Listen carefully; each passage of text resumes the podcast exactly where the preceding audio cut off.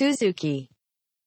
はい、えー、今回もアレクサンドロス大王についてお聞きしていきたいと思うんですけども前回のグラニコスの回戦。グラニコス。いや凄まじい戦いやったっすね。マジヒーロー。戦場を見てきたかのようなコメントですね。超英雄。マジでうん。あのやっぱ飛び散る汗。見てきた。素晴らしい。この休憩中に何があったんですか？いける休憩挟んでましたからねそうですね。我々。はいはいははい。次ははい。あのいよいようんダレオス本体出てきますけど、はいはい。そのグラニコスってさっき言ったのはトルコの端っこで小アジアって呼ばれる地域の端っこらへん、ちょっと世界地図ないととて、はい表現しづらいんだけど、はいはいはい。ここね今トルコの端っこを押さえたわけよ。はい。でそこから、うん。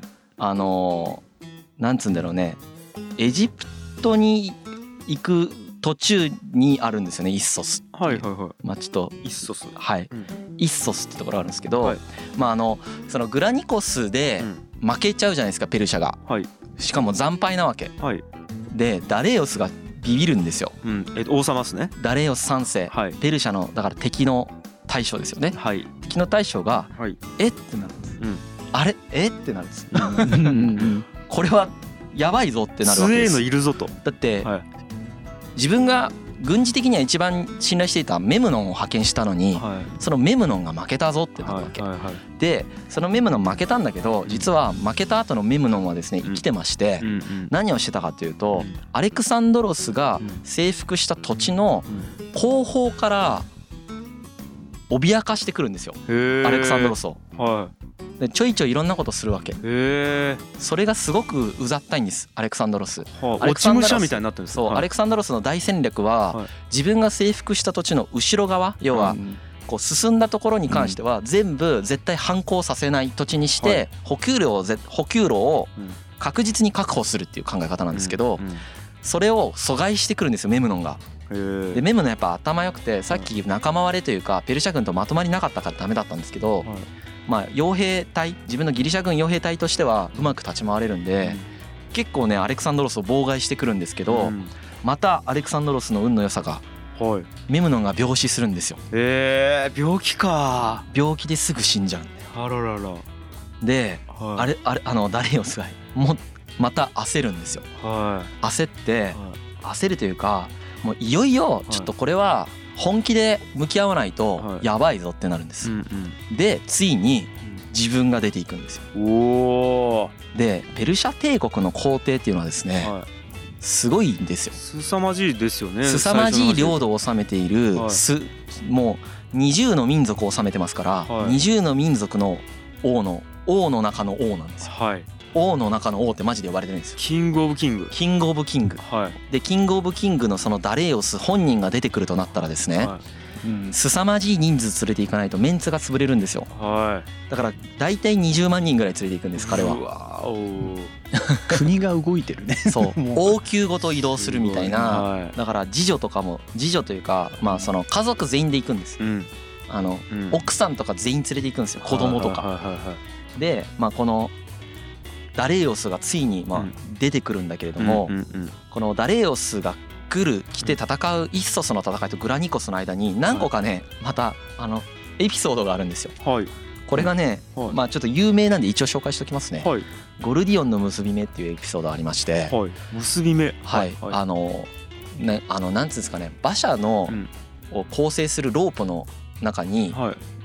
結び目があるんですね。はいでななんでそんな話になってるのか全然わかんないんだけどゴルディオンっていう町のはい。その馬車のはい。この結び目をほどいたら世界の覇者になるっていう。えー、まあなんか願掛け。なんでって思うけど、そういう願掛けというか、はい。なんかなんジンクスじゃないですけどそういうのがあるんですよ、はいそれを誰もほどけたなかったのに、うん。アレクサンドロスがほどくんですよね。それはもうライターが捏造してますよ。捏造してると思います。それはもはい。うそれはもうこういう伝説をね ちょいちょい残していくんですよ。うん。このゴルディオンの結び目を解くでしょ？はい。あとはねはい。あのお医者さん連れてってるって言ったじゃないですか、はい。じゃあお医者さんとはい。そのあのなんていうかなお医者さんにかかる時があるんですよ、はい。アレクサンドロスも。はい。病気になって、はいで処方された薬をこうまさに飲む時にはい。手紙が届くんですよ。はい。その手紙に何が書いてかあったかって言ったら、はい。その目の前のお医者さんが裏切ってアレクサンドロスを殺そうとしてるから気をつけてって書いてある手紙が今まさに届いたんですよ。はい。その手紙はい。をそのお医者さんに渡すんですよねアレクサンドロスは。渡してはい。そのお医者さんが読んでる最中に薬飲むんですよ渡された。それで殺されるかもしれないのにほ自分が信頼していることを示すために手紙でこう来たけど俺はお前のこと信頼してるよっつってこうやって薬飲むみたいなかっこいいエピソードがあります。本当かどうかはわからないです。ういやなんでそんなちょいちょいこうサブエピソードを挟んでくるんですか？そこもあれっぽいですよね。なんかこうななんていうかね。コミックスがキリが悪いところで終わったからちょいちょいサブエピソードででちょいキリがいいところで次の巻からいやなんかあ後で言うのもなと思って。うん。時系列的にこのこの時代この時のアレクサンドロスの話だからうん。一応言っとこうみたいな。なるほどなるほど。感じでやるんですけど、まああのダレオスがイッソスっていうところを戦場にまあ定めてですね、はいえー、とアレクサンドロス軍のまあ5倍以上の軍勢で来るんですけど、怖いな。はい、これねもう正直さっき20万って一応言いましたけど、、はいろんな説があるんですよ。うん6万から60万の開きがあるんですよ。うーん。6万だっていう人もいるしはい学者で。はい60万だっていう人もいるわけ。はいだからめっちゃ開きあってはなんだって思ってる。一応僕が読んだ中ではい。一番信頼できそうなのはやっぱ 10, 10万ぐらい。うんでそれを迎え撃つ迎え撃つというかねそれを攻撃したらアレクサンドロス軍がうん。3万ぐらい多くて。はいはい。まあでも相当劣勢ではあるってことですね。3分の1以下ではありますねうん。確実に。とにかく劣勢ですね、はいはい。このアレクサンドロス軍とダレオス軍がですねすげえことが起こるんですけどあのこれどうやって伝えればいいんだろう。でっけえ山があるんですよ。はい。超でけえ山脈がまずあってはい。でアレクサンドロスはえっと上か下かどっちかをアレクサンドロスが通ってはい。ダレオスが上か下かのまた反対側を通ったことによってはい。すれ違うっていうえ？バカみたいなことするんうん。え？ですよねちょっと面白くないですそうそう。かちょっとドドリフな感じになる。攻めていってはい。迎え撃ってきた方がすれ違ってうん。お互いすれなんか通り過ぎるみたいな。あれ？あれ？敵いねえみたいな。そう。あれ？みたいな。マジドリフやうんではい。ダレオスははい。途中でそれに気づいてはい。こう裏から回ってくるんですよ。はいはいはいはい。アレクサンドロスからしたらはこう今からうん。ダレオスを攻めに行ってんのにはい。後ろからダレオス来たんですよ。うわ怖焦るんですよ。はい。うん。それはそれではい。あのすごく焦った状態から始まるのがイッソスの戦いです。おー。あれ？やばいやばいってなった。アレクサンドロスもはい。これもしかして挟み撃ちって思う。奇襲攻撃に見えますよねそれは。これは奇襲で挟み撃ちされてんのか俺は。ってなるんですよ。ここから始まるのがうん。イッソスの回戦。はあまたちょっと一個設定足してきますね神様。そう。うん。ドラマっぽいでしょ。ドラマっぽい。もう普通もうに戦ったらこんなに勝つから脚本としてなんか映像化しやすいすごい。やつないと思うんですけど。それであのそのはすなんかこう今日ついたダレオスははい。それを全く活かせずに死んでいくん 死なない死ぬというか負けていくんですけど。はい。今日ついたんだけどやっぱりアレクサンドロスはねうん。その判断力が優れてるよね。うん。その状況をしっかりと判断してうん。これは挟み撃ちではないと。うん。でえーとじょこの体型を持ち直してですはい。ねえーと戦おうとするんですけどはダレオス軍ははそのさっき言ったみたいに3倍以上の軍勢がいる。おそはいまあ5倍ぐらいの軍勢がいるとはい。一般的には言われてる状態。いはい。でその中の真ん中にいてうん。ダレオスは。うん。その周りを1万人の不死身の男たちっていうやつらに守らせてるんです。強えやつら。あ強えのかどうか分かんないんですけはい。ど名前が強そうなんです。よもう もう中二病全開。不死身の男男たちっていう。漫漫画だよね。そうそうそう。はいはいはいはいそれで守らせててそれでアレクサンドロスは自分が一番端っこに真ん中じゃなくて一番端っこの騎兵隊をこうやって統率してて、うん。真ん中はあのお父さんの時代から側近でいたパルメニオンっていう、うん。まあ60歳以上の、はい。まあ、70歳ぐらいかな。はい。すごい老健なベテランの将軍。ベテラン将軍に任せてるんですよ。そういう布陣でねぶつかるんですけどはここがねはい。この戦い方がまたねあのすごいですよ。いはいはいはい。えーとねまず一番最初にやったのが弓兵がいるんですよ向こうに。向こうにはい。で弓兵はやばいんですよ。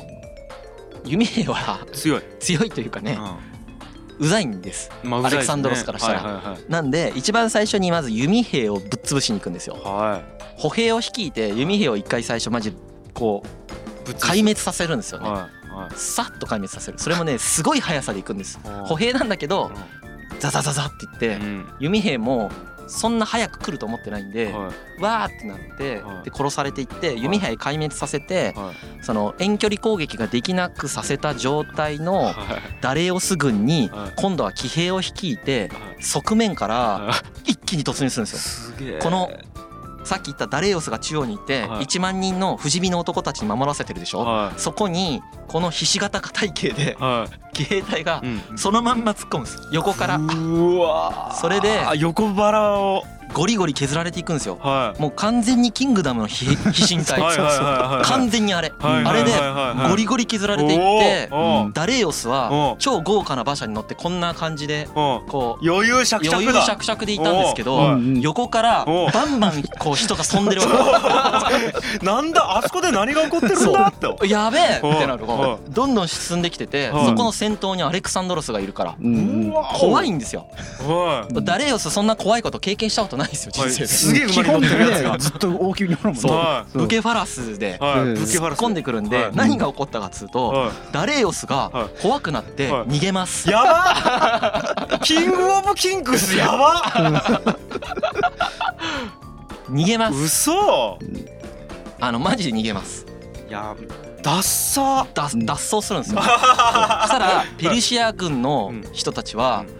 あのえってなったんですよ。そりゃなるわあれ？ってなっては大将がいなんか逃げたぞってなったんですよ。でその時点ではい総崩れです。いうわペルシア軍総崩れでだからなんていうの？こう本体と本体がガチガチで戦う感じじゃなくはその端っこの方で騎兵隊が突っ込んだことによってもう戦況が決まってしまった。いうわアレクサンドロスが先頭で突っ込んですげえ。弓兵がいないんで、はい。まあ、あと白兵戦だけじゃないですか。はで騎兵対不死身の男たちでいバンバン倒していくんですよこうやって。不死身の男を1万人いたんですけどね、はい。6,000人死亡しました。全然不死身じゃねえ。全然不死身じゃねえ。そうなんですよねこれなんか覚悟の差って感じがしますね。そうですね。でその後壊滅した歩兵をパルメニオンがぶっ殺しまくるんで、あえー、とペルシア軍の歩兵が、あえー、とこれはあの20万人兵がいた時のベースで計算した時ははい。歩兵が10万死んでます。だから半分死にました。で騎兵が1万死にました。はい。で、えー、とアレクサンドロス軍は450人しか死んでないです。すごすぎるな。桁が違うっすもんね。だってほら壊もう壊一番最初にさ陣形崩して壊滅させてはい敗走もう逃げさせてるから戦ってないよね。逃げてるやつ殺してるだけだからもううんアレクサンドロス軍。そうだよね。あこれもねそのもうこれここら辺から超英雄ー。アレクサンドロス。うん。だってあー。2回連続ではい。超強大な自分よりも圧倒的に多い軍隊をはい。全然死なずにこっちが。は完全にもう干渉してるんで、だから当時の世界のトップであるペルシャ大帝国のうん、トップの皇帝を逃げさせたんですよ。いめちゃくちゃかっこいいっすね。もうやばいじゃないですか。あー。いやだしかも逃げ方が超惨めだよね。ダサあーダサい。いダサい本当に。うん。それもマジジャンプっすね。うん。うわーってなったんでしょうね。あ。怖かったんだと思います多分。そのうん。風景が。ー。あビジョンが多分、そうだろうね。うん。あの想像したら怖いめちゃくちゃ怖いっすよね。すげえでけえ馬にでけえやつ乗ってバンバン 人が吹き飛んでんでしょ向こうから。それは逃げるわ。うんだからねあのキングダムの兵身体うん。みたいなことって史実で本当にあるんですよ。本当にあるんやな。漫画と思ってましたけど。はい。本当に漫画であるんです。漫画みたいなことがあるんですよ。かっこいいな。でこれによってまあはい。小アジア全体はもう完全にもうだからあのペルシャの帝国の半分西半分はもうマケドニアに取られちゃいましたね。この戦いで敗走したことによって。ででこの時にもうあのもう一つでかかったのが、うん。えっ、とねダレオスってうん。いろんなものを一緒に持ってきてるんですよ。まずお金。はいはいはいはいはい。あの凄まじい金額を持ってきてるんですよ。うん財布に入れて持って。何万何何万タラントンみたいなやはい。つさっきさほら800でやばいってろこと60タラントンとか800タラントンとか言ってたじゃん。はい。何万タラントンみたいなの持ってきてたりするんですよね。うんっていうのとうん。あとね奥さんとか全員も連れてきてた。うん。で子供とか全員連れてきてた。う、ん。えー、と全員置き去りにして逃げてるんで全員アレクサンドロスに捕まります。うわ しかもダレイオス戦車に乗ってたんですけど、はい。戦車に乗ってて逃げようとしたらこうごちゃごちゃほらいっぱい兵士がいるので逃げきれないからわざわざ馬に乗り換えて逃げていくっていうねダサさ。ダッサそう。うん。えだからお金を失い家族を失いはい財宝を失いはっていうのがまあこの時のダレオスもうあと名名誉っていうか名誉も失い。メンツも地に落ちたね。信頼。でベルシャは西半分を失う。うん。そしてえー、と借金だらけだったアレクサンドロスは、えー、とそれによってついに黒字化する。うわーすげえうん。この時点で黒字化する。はあ黒点。黒点した単月黒点した。タンクロタンクロした。タンクロかました。